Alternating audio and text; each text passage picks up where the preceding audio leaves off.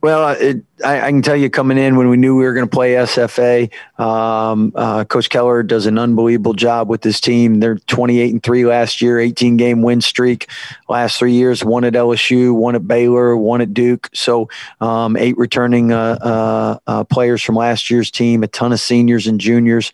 So we knew that we had our work cut out for us. And coming off finals, was obviously worried about the players' energy and just the rhythm, with not practicing as much, but I thought they did a great job. And that run at the end of the first half and the beginning of the second half really was the difference. Scott, do you like your bench? I love our bench, 43-13, but I think Coach Keller gave our bench the biggest compliment, and that was he said they've been playing our bench's highlights from the Illinois game in their locker room just to show how energized, and I've gotten so many compliments nationwide about how our bench really gives us energy. And I guess one of the great things about it is just the versatility you can get off the bench too, isn't it?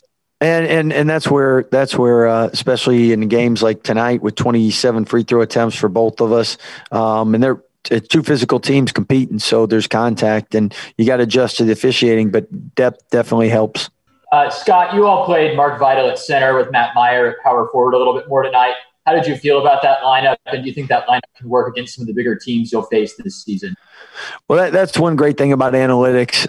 We'll get all those numbers, and then we'll watch film, and then we'll analyze what lineups as we continue to go forward are more advantageous for us.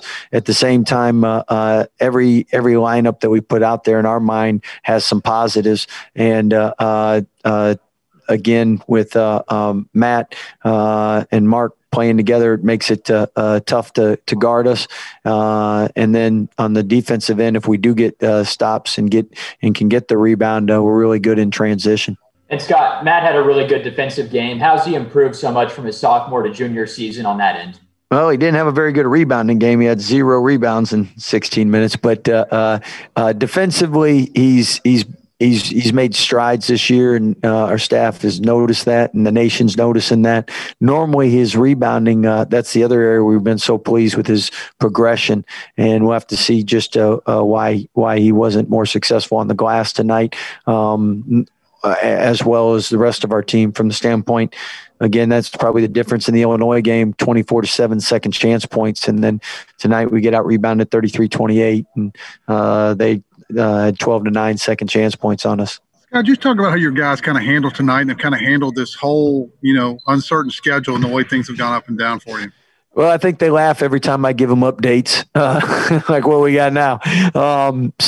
And obviously depending on when the update, they know if there's a game or no game. And, but as we've all noticed too, it's a blessing every time we get a chance to play. And when, it's game day and the ball's going to get tipped, you got to make the most of it because, I can tell you, they'd much rather be playing games right now than practicing. And you mentioned the end of the first half run. Obviously the 2 runs you were talking about, but just what did that mean hitting the 3 threes there in a row there? And obviously Adam hit a big one right at the end to kind of stretch it out. Well, definitely when you can get separation on a quality team like SFA, that is huge. And the last time we played them here, we weren't able to.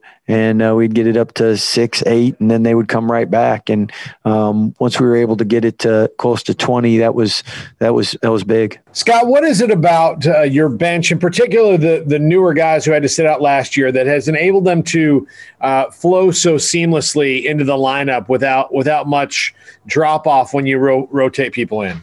Well, I think the guards, as Adam has shared, Davion Maceo, Jared, really welcoming him and helping him get better each and every day, bringing him to the gym with them and showing him just how we work out, what we do. And that work ethic and chemistry is really translated going against each other in practice every day. So Adam gives those guys a lot of the credit for his success. And then John, everyday John, he's called that for a reason. So he does a great job and provide an energy and a motor. Everyday John got a little tired today, but that's because he studied hard for them finals. Scott, are you more impressed with your defense for forcing 35 SFA turnovers or more concerned with your offense for turning it over 20 times? It was one of those give and take games. So we take it and we give it.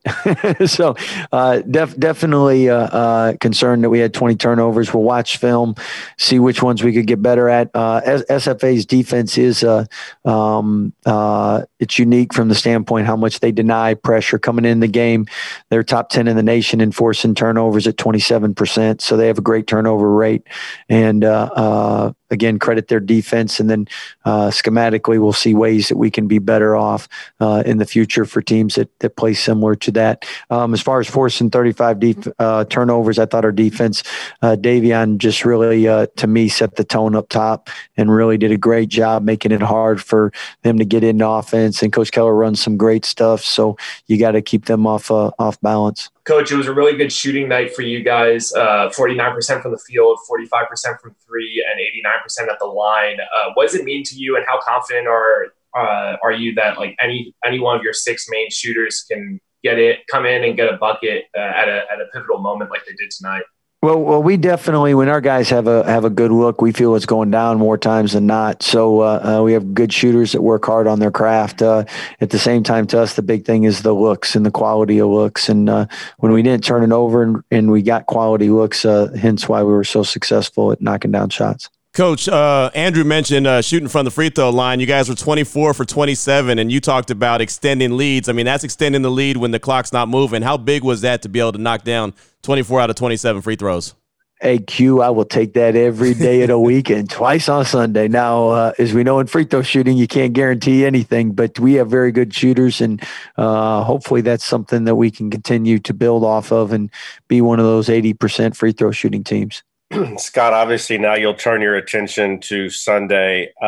First, any thoughts on having to start Big 12 this early, and also just a quick take on Texas? It looks like they're playing really well also.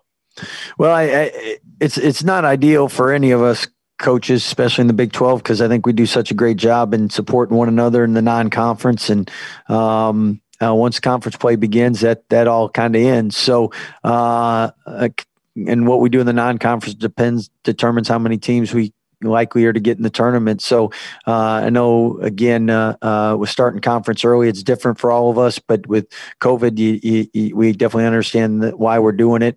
As far as Texas goes, they've been one of the most impressive teams in the country.